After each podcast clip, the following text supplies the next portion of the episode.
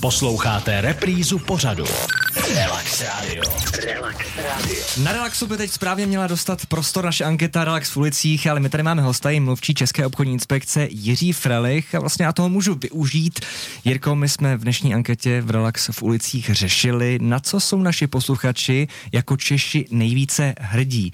Zeptám se i tebe, na co si ty jako Čech nejvíce hrdí. Je to třeba české pivo nebo jako co bys za naší republiku jako vypíchnul? Já teďka nevím, jestli mě budou eh, teďka naši posluchači relaxu nenávidět, ale já jsem po dlouhé době hrdý na našeho prezidenta. Ano, i to se objevuje často skutečně tato odpověď a evidujeme to tady. Dobře, takže za tebe je to tedy náš pan prezident, je to tak? Je to tak.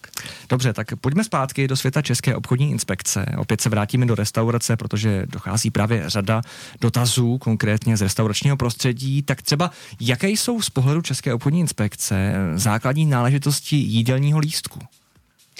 Tak eh, co se týká jídla a pití, tak eh, Česká obchodní inspekce tady má dozorové kompetence značně omezené, protože hlavní dozor nad kvalitou jídla a pití eh, tady má státní zemědělská a potravinářská inspekce. My zkontrolujeme správnost účtování, poctivost a chci říci, že co se jídelního lístku týká, tak eh, když tam je napsáno, kolik množství toho jídla je, třeba 200 gramů masa, tak to musí dodržet.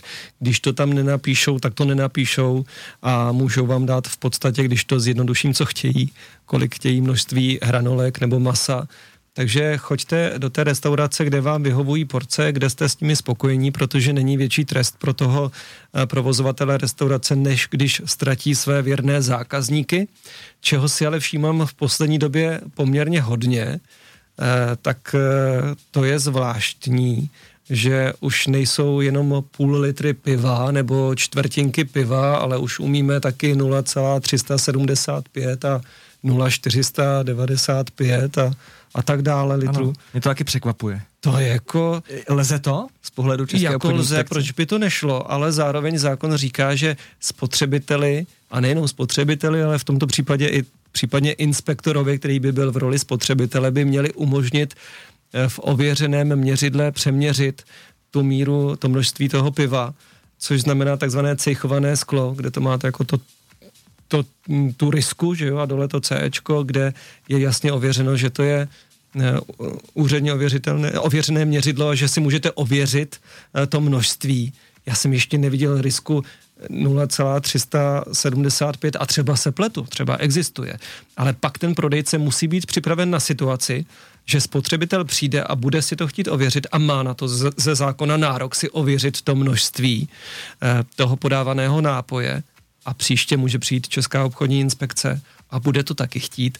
A když to ne, toho nebude ten prodejce schopen, no tak může dostat pokutu, byť to třeba dodrží, tu risku, byť tu míru dodrží a nemá to úředně ověřené měřidlo, to cechované sklo, no tak mu hrozí samozřejmě pokuta. Takže pak musí být připraven i na tyto situace. Asi si myslím, že pomalu, jak, jak inflaci nahrazuje smrsk, smrskflace, prostě menší množství jídla a pití a tatránek a tak dále, sušenek obecně, tak eh, v podstatě máme za stejnou cenu méně, tak možná 0,5 nahrazuje 0,475 a tak dále, a tak dále, ale pak tedy musí být schopni tohoto.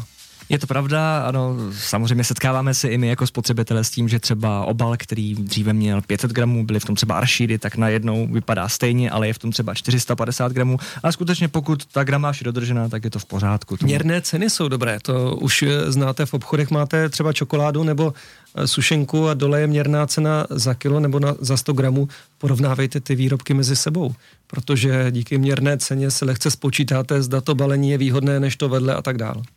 Před námi je letní dovolená, ano, on se to blíží, samozřejmě ten červen už nějak musíme v té práci odpracovat a právě proto se zeptáme mluvčího České obchodní inspekce, na co bychom si měli dát pozor během letní dovolené, ale až za chvíli.